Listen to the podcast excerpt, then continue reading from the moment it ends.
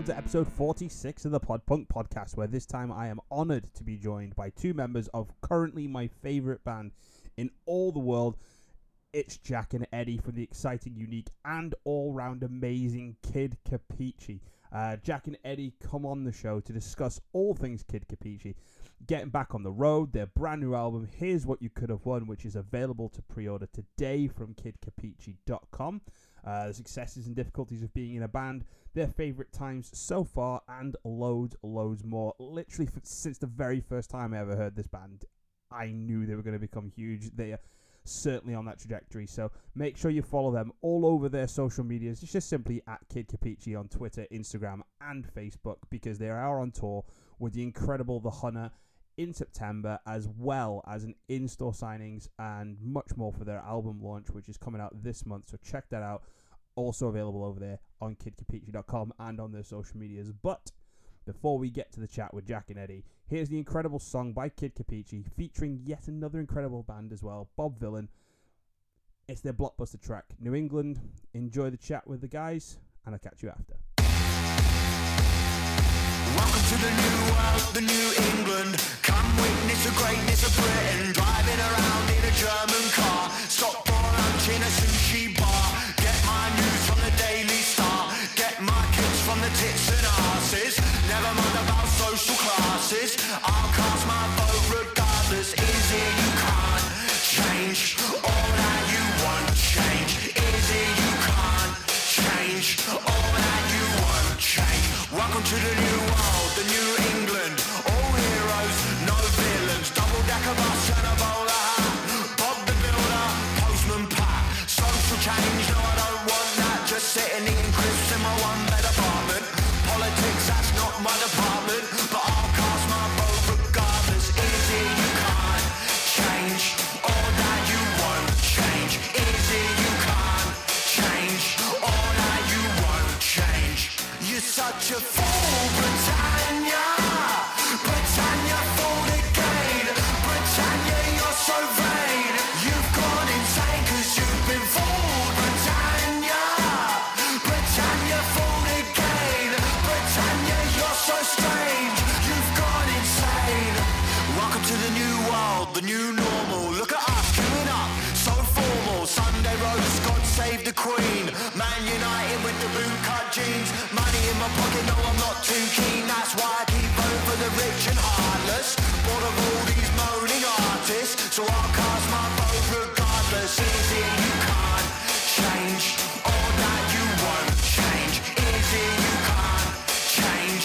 All that you won't change. You're such a fool, Britannia. Britannia, fool again. Britannia, you're so vain. You've gone insane 'cause you've been fooled.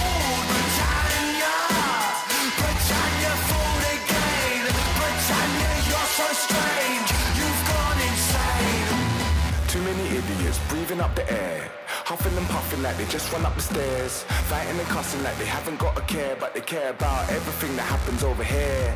Not over there, they couldn't give a toss. If it's a brown country, they steal all the crops, blow it to smithereens and let the bombs drop. Then they cry about the boards when they try and come across. So gosh, I think this place is going nutty. Too much priceless British bacon butties. Worry about your neighbours and worry about the druggies, and not the eating graduate that's taking all your money. It seems they're taking a piss, not blaming the brown fella. It's hard to resist. You would have thought that the nation was smarter than this, but I've got a couple questions, please answer me this. Is it you can't change? All that you won't change. Is it you can't change? All that you won't change. You're such a fool, Britannia. Britannia, fool again. Britannia, you're so vain. You've gone insane 'cause you've been fooled, Britannia. Britannia, fool again. Britannia, you're so strange. You've gone insane. You ain't shut them out, you just knocked us in. You ain't shut them out, you just knocked us in. You ain't shut them out, you just knocked us in. You ain't shut them out, you just knocked us in. You ain't shut them out, you just knocked us in. You ain't shut them out, you just knocked us in. Au revoir. Arrivederci. Adios. We're not going to swear, but what's the swearing situation? If you do it, you do it. I don't mind. Yeah. I probably will as well. So Eddie and Jack from Kid Kapichi, how are you guys doing? We are good. Yeah, really, really well. Thanks, man. Just finished 3 days of pre-production for the new album, getting everything ready for the live show. So yeah, we're sweaty and tired, but accomplished, basically. Very accomplished. That's the exact word. Yeah, definitely. There's a lot going on with you guys at the moment. I've noticed you're pretty much like just busy, busy, busy all the time. What's on the schedule so far? 'Cause I know there's an album coming out, tour coming up as well. Yeah, we're just getting ready for Reading and Leeds, which is the end of August. So we're getting ready for that, and then we've got our album release on the 23rd of September. We're doing our biggest headline show, which is at the Delaware in Bexhill, which is basically Hastings. Yeah, 23rd of September, that's going to be our album release show. That's going to be a banger. And then we're going to do a load of in-store things in like vinyl record shops and stuff like that.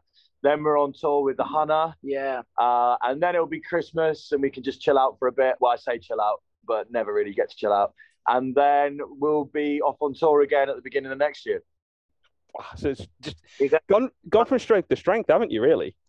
Yeah, it's hard, but it's also like touring is kind of like, you know, when you spend an hour prepping a meal and then you consume it in 5 minutes. It's like that's the bit that's touring, you know, and all the other stuff prep. So it's that's the payoff, and that's the bit that we love, when you get to see everyone's faces and enjoy it. Yeah. So like you guys, since I discovered you guys around end of pandemic, I think it was when New England came out, and then suddenly it was just like I found out there's this whole like back catalogue and stuff, but since then it just seems like you were like, at one point in my head you were like this lovely little gem that I'd found, that I'd introduced to all my friends and be like, look, I've found this cool band, and then next thing I know, like you're just everywhere, you're blowing up, like there's a million views on like YouTubes and Twitters and on like Spotify and all that sort of stuff. Like, how's that been for you guys, like just that build? I mean, the one thing we always say, I think we over-exaggerate a bit, but it takes like 7 years to build an overnight success. You know what I mean? So it's like, it may seem like it's just popped up out of nowhere, but it's been like a long time coming. And where we had to release the debut during the pandemic, we were kind of restricted as to what we could do. So it made sense that we were kept as a little hidden gem up until now. And now we're ready in full force to sort of take over, if you know what I mean. We were like building up a small but solid fan base during that time, you know, and once you have that, have like a few thousand people who are like really committed to the cause, you can do anything. And then you know, we got everything ready and like lined up our dominoes, as we say, and then New England was kind of that first domino that we just pushed, and then it's just carried on from there. So a lot of like preempting and thinking about everything to make sure we get it right for everything we're doing now. So I'm glad that it's come across like that. Yeah, that's nice, exactly how we wanted it to go. Awesome. Because so, what's the origins of Kid Kapichi then? So, for anyone that may not know your backstory, how did the band get together? Or how was your guys? Because I know I read online that you guys pretty much played with each other for like loads of different bands for like a while. But how did this particular project come, and how did that all go?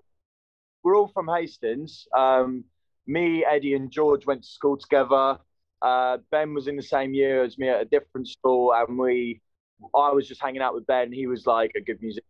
There's not really much to do in Hastings other than, well, it's better now, but there wasn't much to do other than play music.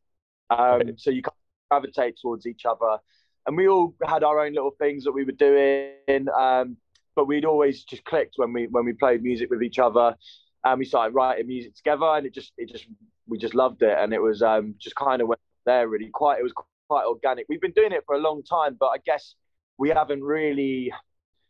never really thought it was something that we would be able to make a living out of or do seriously until like maybe the last few years, and that's when we've really, really like put the boosters on and given it everything we've got. Because sorry, go on. Sorry, you go. Yeah, because I'm always interested in like how bands get formed and stuff and why they stick together. Because like, at what point do you like? Because like, I've been in a few bands where I've kind of like done stuff for like 2 or 3 months with them and then gone, this ain't working and stuff. Like, what has it been about Kid Kapichi from that, especially in that early days where you're like, got something here, like this is worth it. Like I never really have. I've like chosen not to do anything else. It's like, for me, I know how lucky I am because I speak to people all the time who are like, oh, you know, I'm looking for a new drummer, looking for this, it's not working out with this person, that or the other. It's kind of like I just like met my wife in school and we've just like hit it off. And for me, it was like, yeah, the funny thing was I joined the band a little bit late and they were the band I always wanted to be in. So they were like the band. Shit, we were shit then as well. Nah, they weren't. They were sick. They were like the one band you go and watch and it wouldn't just be like your standard covers band or like an originals band that sounds like everyone else. Like there was a vibe. And it was something I always wanted to be involved with, and then just pure fluke, and it sort of ended up going that way. I think the reason why we stuck together so long is, A, we've learned to live with each other. We're the closest mates you can have, and we've been through everything from best to worst times. Yeah. And also, we all just genuinely love the band. Like, I think self-belief is important. Like, I think the bands that don't make it are the bands that, like, give up. Yeah. You know what I mean? Like, you just got to keep going. And, yeah, that's what drives us, really. We fucking love it, man. That's it. We love each other. We love the music. Yeah, there's one thing you touched on then, Eddie, I thought was absolutely accurate with you guys, is that you do definitely have a vibe and a uniqueness that I've not heard forever. Like you can always listen to a band and go, they like this band, or this label, or this. You know what I mean? Like there's that. Whereas with you, I can never, no matter what song you've released, I can't pick anything like that. Are you guys like? Do you have like a really eclectic like record collections and stuff like that? Have you like loads of different stuff? What do you think? We have a very wide taste in music, and I think, fortunately, we all have quite a good taste in music, I would say. Like, and it ranges from anything from, like, avant-garde jazz with G-Mac to, like, the old-school Clash and all the real hits with Jack, and then, like, me and Ben weave in between, even, like, branching on stuff like drum and bass. Like, there's no... We don't ever look at a band and go, oh, we want to sound like them. Yeah. It's, like, the four mixes that we've loved. But I would say, like, it's not just our... influences in music, it's our influences in life. It's like things that we come across and like things that are happening around us that sort of sculpt the sound. It's like people we've met, places we've been. It's like a four-way Venn diagram, and like what meets in the middle is what makes Kapichi. It's definitely different, but I think what Eddie said there is super true. It's I guess it's less about the musical crossover but more like our lives and how living in Hastings and like living around the people we live around and our families, similar backgrounds and everything is kind of, that is what makes the music more than like bands that we agree on. I agree with Eddie there, big time. Good one. It's also from like a lyrical standpoint, like you guys really like, and I was saying this to your manager before when we were talking. There is like this thing now with bands, especially involved in with punk sort of bands, where they sort of now go. It's more a lot more people are actually being very they're pinpointing what they want to say more. Do you know what I mean? In their lyrics and stuff. Yeah, sorry. they're completely direct rather than like beating around the bush. Exactly, and you guys are doing it.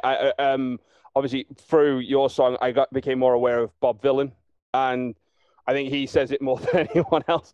I think he's probably the most direct person I've ever heard in music doing this sort of stuff. But is that kind of thing like a conscious thing with you guys where you want to put that into songs and let people know what you're personally about as well? Yeah, definitely. I think like one of our biggest selling points and, you know, what makes people like us is that we're relatable and we're talking about, you know, we're not faking it. You can tell a faker a mile off. Like, yeah, man. We're living it, and like, you know, we all come from like humble beginnings, and you know we've worked hard and we've lived around people that have it even worse than us, you know. So it's for me when I'm writing lyrics, it's the most important thing. It's the thing I care most about. So people to bring that up and be like, you know, your lyrics really spoke to me, or like I like, you know, it means a lot to them, or I feel the same. Like the best thing is when someone says to you like if you're reading a book and you read a sentence that's like says something you've always felt but you've never had the articulation to like say it. And I think sometimes, I hope this doesn't sound too big-headed, that some of the lyrics in our songs like do that for people, and some people it makes people thinking about things in a different way, or it makes people go, fucking hell, that's exactly how I've felt for a long time and I haven't been able to find a way to say that. So that lyrics to me is so important, and I think at the moment there are so many bands like doing that, and I like to think like we've been doing it for a long time, like, you know, just kind of saying it how it is to us, and whether you like it or not, that's how it is. But it's definitely becoming more common. Like for us to be on like primetime Radio 1 is saying something about what's going on in the world right now, that that music is becoming popular. Like for Radio 1 to play a band like us is you wouldn't think that would happen, and it's becoming more and more like that. You've seen other bands like Yard Act, like loads of these bands that are just kind of saying it how it is, and it's a really good thing to see. I'm happy to see it. Yeah, I think that's one thing that you do 100% is that you articulate a lot of sentiment that I have that, again, like I said, I'm not capable of. I don't know if I'm saying it right, sort of thing, like, you know.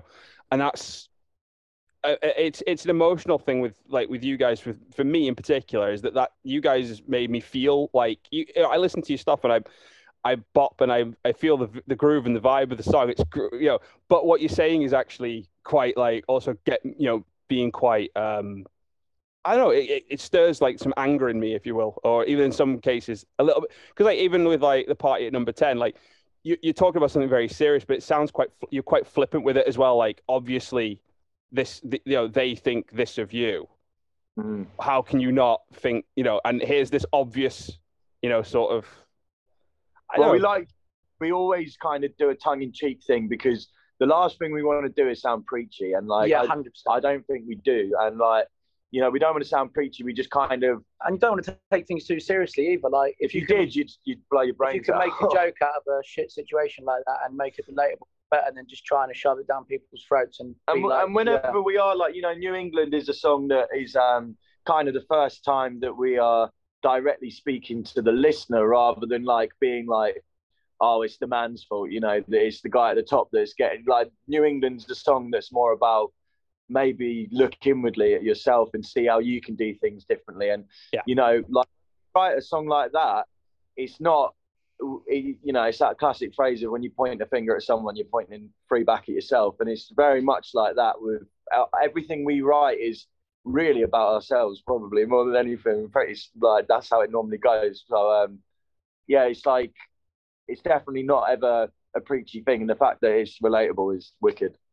Yeah, I think most of the tracks that like really speak to me, like your new one, is it 5 days on, 2 days off, is just like as a 9-to-5-er, like it, baby. I feel it, like it's kind of one of these obvious things, sort of thing. Like you work for the weekend and you sort of. Like, I've worked for companies, like I used to work for Carphone Warehouse, who I think are one of the most, I'm so happy they went out of business, because they're one of the most disgusting companies to work for. Sorry. I can imagine, mate. Like, I think with this second album, the first album's like pretty like untamed anger. And I would say this second one is more like directed, funneled anger. Yeah. And it's like, we said, like, even if the sound changes sonically and stuff, we wanted the message to be the same. In fact, we were even being like, is it direct enough? Are we saying this? Like, are we saying this enough? Are we getting our point across? And when I've spoken to a few people who have heard it, they've been like, man, you've written an even more, like, in your face album, which is, I think people are going to love that. So to hear that is wicked. So, and I don't know if you've heard all of the second album yet, but it's definitely, it's, if you like that about the first one, you're going to love the second one. Cool. So during, I guess during lockdown, you guys just decided that you would be productive and just keep going. So did you guys get to do a lot of the writing for this new album then, or has it been something you've done like... So hard to remember what lockdown was what, like it's all a bit of... it went on for so long. Like obviously during the very first lockdown is when we sculpted the debut album, and we were fortunate enough to record and mix that entirely ourselves, with Ben at the helm engineering. I think we must have written the second album during the second one. We started writing New England, IMVU, Tar Pit, which are songs off the new album.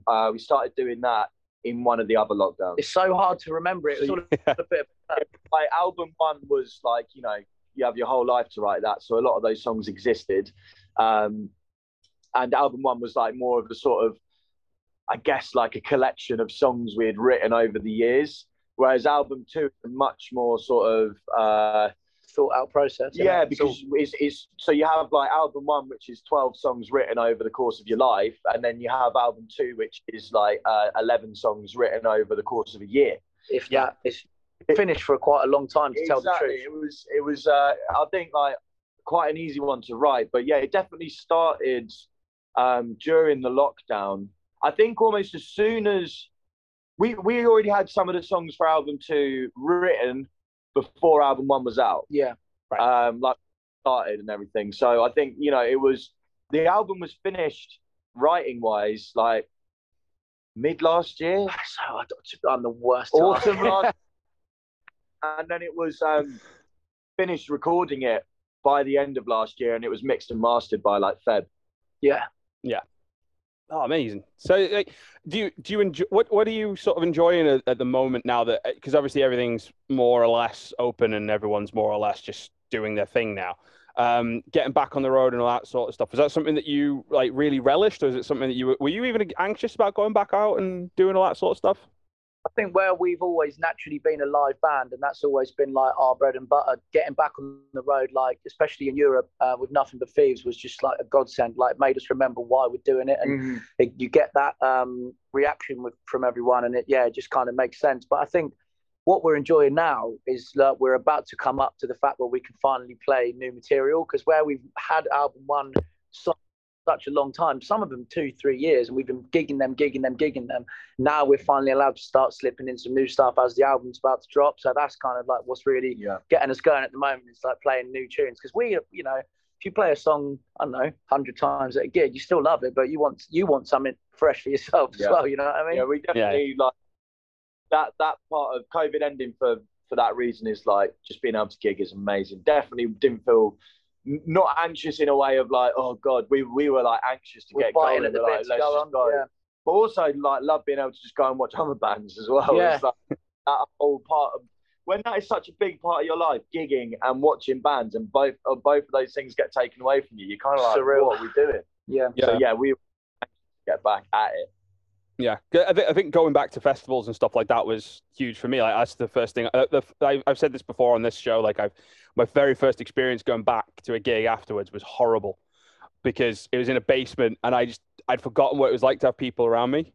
So I was just like, okay, I'll keep away sort of. But then I went to Slam Dunk, and it was open air festival, and that was a good laugh. And then Manchester Punk Festival after that, and then the next Slam Dunk after that as well. So I'm kind of back into it. I'm really enjoying being back at gigs and stuff. So for you guys, where that's your, you know, that's your living, that's your bread and butter, it must be so good, like, to have that. But do you not find it getting a bit difficult now with all the restrictions and everything that of like the stupid shit like Brexit and that sort of like hindering gigs? Do you guys find that? The worst thing ever happened for a musician or an artist or any fucking normal human. Like, it's the worst thing ever. Absolutely livid about it. And it's, you know, even affects us in a way of, like, selling records. Like, people don't want to buy them. They're like, we've got such a big European fan base, and they're amazing. And they're always the first people to put their hands in their pockets, even when they can't afford it, to help you guys out. Like, they really, really, really care.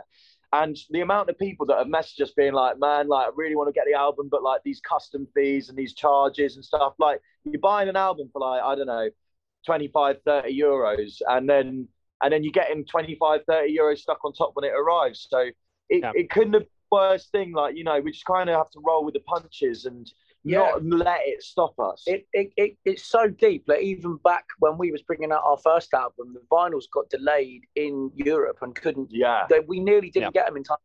It was like down to the minute. Like, well, we got the ones that came for the deluxe one didn't arrive in time. So it's just like a constant headache in all areas. It was like you behind the scenes order stuff 4 months. It was a 4-month run up for vinyl, and now it's we went up to a year at one point. So you got to have your record ready a year before you want to order it. Yeah, it's like impossible. It's absolutely impossible. The whole thing's like it's like gigs are more expensive for bands. Like bands are coming over and then up in the ticket prices, because you got to cover like the nonsense stuff that you've got to do now on top of that. Mate, even the cost of fuel is almost impossible to gig. Like driving to Leeds to do a gig it's like double what it used to be. Do you know what I mean? That pushes up the cost of the rental of the vans. We had to cancel a gig the other week, which I think we never cancelled two gigs in our whole total. Yeah. We had to cancel a gig because we were booked for it pre-COVID. The price was agreed and it was fine. And then we couldn't, the cost of what we needed to do almost tripled what we were getting paid. You know, like everyone has put their prices up. The van companies that you rent from, you know, that's almost doubled. The fuel has doubled. The hotels are like taking the piss. Mm. Everyone is just gone through the roof, but you know, you still kind of have to honor gigs that were booked 2 years ago, and you can't really like change it from that point. So it's quite a difficult period at the moment touring. Like it's mental. Like you could do a 2-week UK tour and it would cost what you could have done like a sort of month-long European tour. Like literally getting to that point where it's like almost unaffordable. And it's ridiculous. Unfortunately, there's no like magic tree where the money for gigs like grows off either. Like if you ain't got it, what are you going to do? It's just difficult. Yeah, man. It's really hard. It's a really, really tricky point at the moment. So we're lucky enough that we're kind of coming out the other end of it where we get booked for stuff and it's not so much of a problem anymore. But like for bands who are starting, like if you're a small band from wherever and you've got to do a 250-mile trip and they're paying you 50 quid, which is not unusual. Yeah, that's how it is. Or maybe they're not even paying you at all. And it's no longer a thing of like, all right, well, can we afford like 200 quid staying like a travel lodge and stuff? It's like, can we get £1,000 together? Like, you know, rent a van, do this, pay if you have crew with you and stuff like that. It's I don't understand how bands who are starting out are physically going to do it. Because they've taken away like because CDs and merch and all that kind of stuff is kind of where like the money's really made now, I guess. Like it can't be off record sales entirely, or even like what it was. So that's taken away. Now you're saying that like, because like you guys obviously got the situation you were explaining with your vinyl. That means that like, so your merch is delayed. The cost of everything is also increasing. Like it's just like you saying. Like, I can't imagine the struggle for like the merch has gone up, probably doubled in what it costs to make a vinyl now. You have to get a vinyl, like each vinyl would be about £2. Now it's about £4. Right. Everyone's just kind of passing it on, and it's one of those things. Like especially for a band like us, we don't want to like pass that on. Like we don't want to be charging people 30 quid a vinyl, 20 quid a CD and stuff. But it just gets to the point where you have to. You totally, everywhere you look, there's hands in our pockets of other people, you know, the government, everyone just like taking their little bit. And by the time you're done with it, you're like, you haven't really got much to show for it. But that's why you've got to love the band and love the music. Yeah, man. It's not for the money. It's not worth it. Oh, fair. So, it's obviously now you've got you're back in with everything. You go in, the new album's coming out. What so far is your favourite of your own songs? Which one do you guys, for you individually, which of your songs like speak to you the most?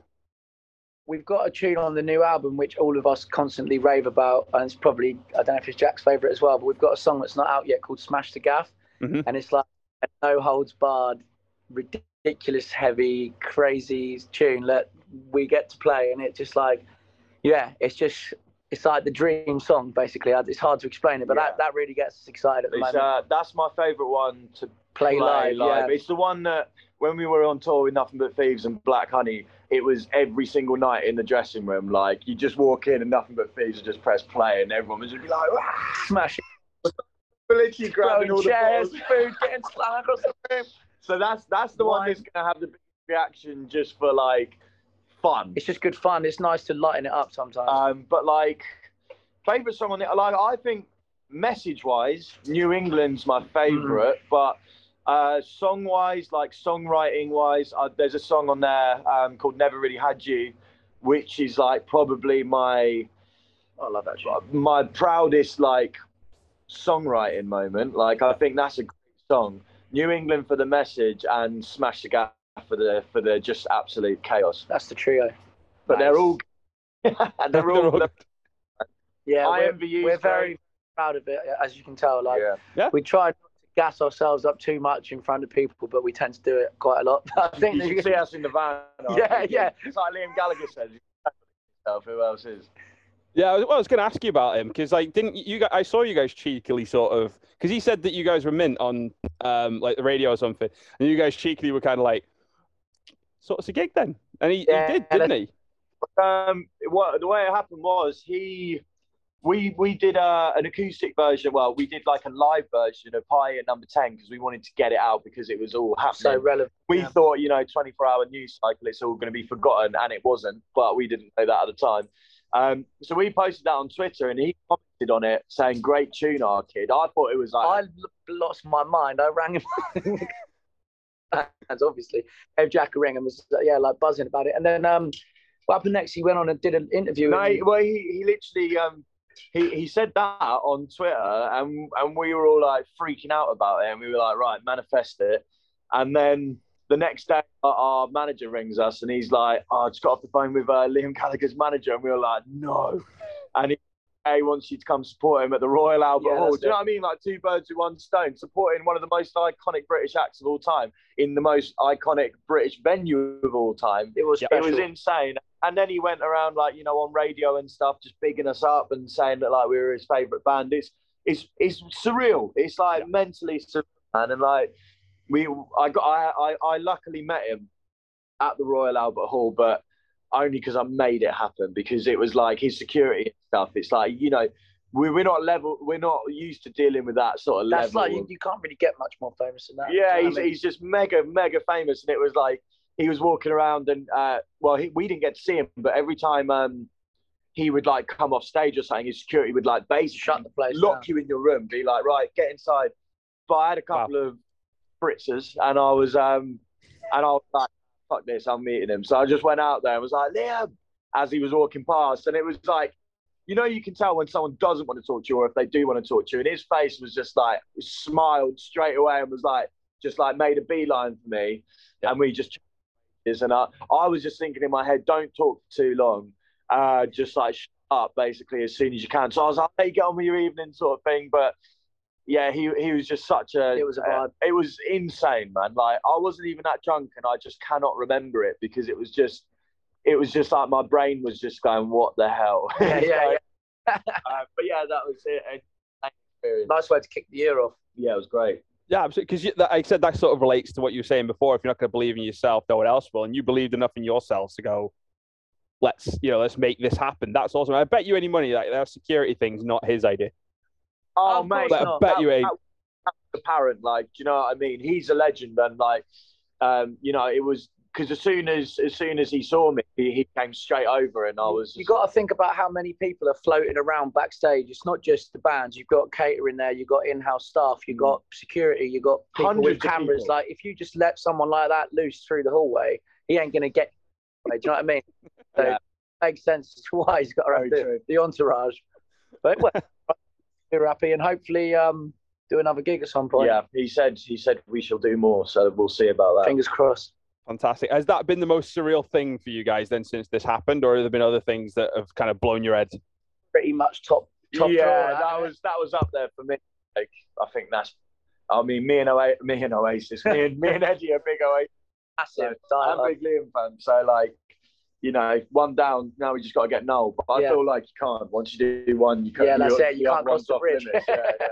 But yeah, that was real. Like, you know, I mean, other things like when we played in Poland for the first time with Nothing But Thieves, like, that was surreal. Like, thousands and thousands of people. Ziggo Dome in Amsterdam. Yeah, like. Biggest gig we've ever done. Yeah. Cool. So it was, there was a few things with Nothing But Thieves that were pretty surreal. And traveling Europe and doing that was surreal. And Liam was pretty unreal.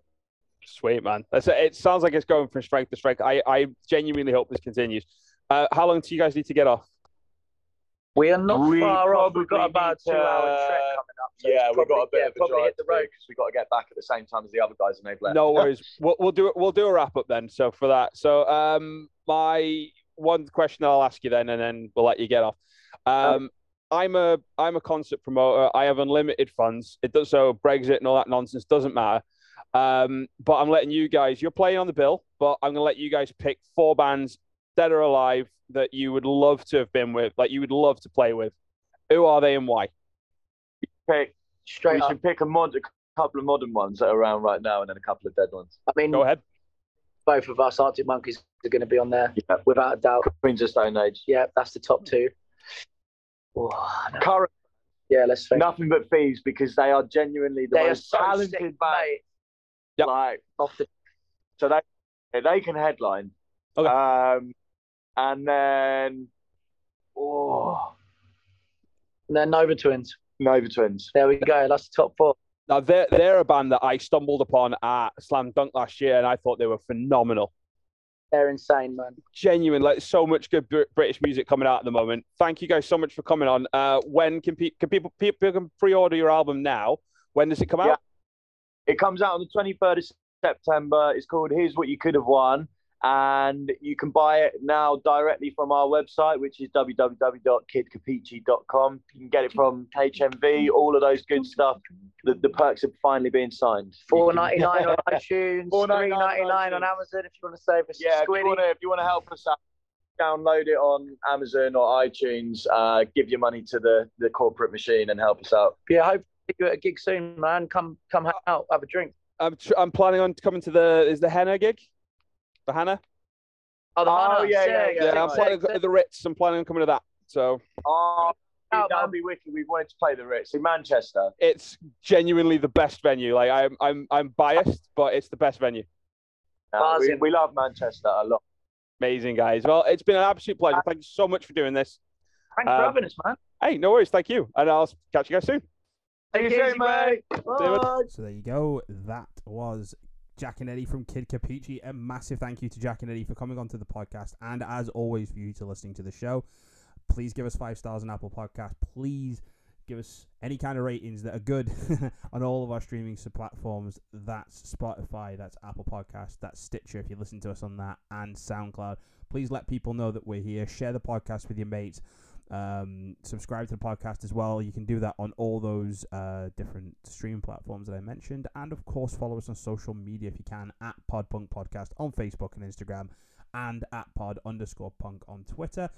Thank you so much yet again for listening to this podcast and giving it some support, and we'll catch you next time. Bye.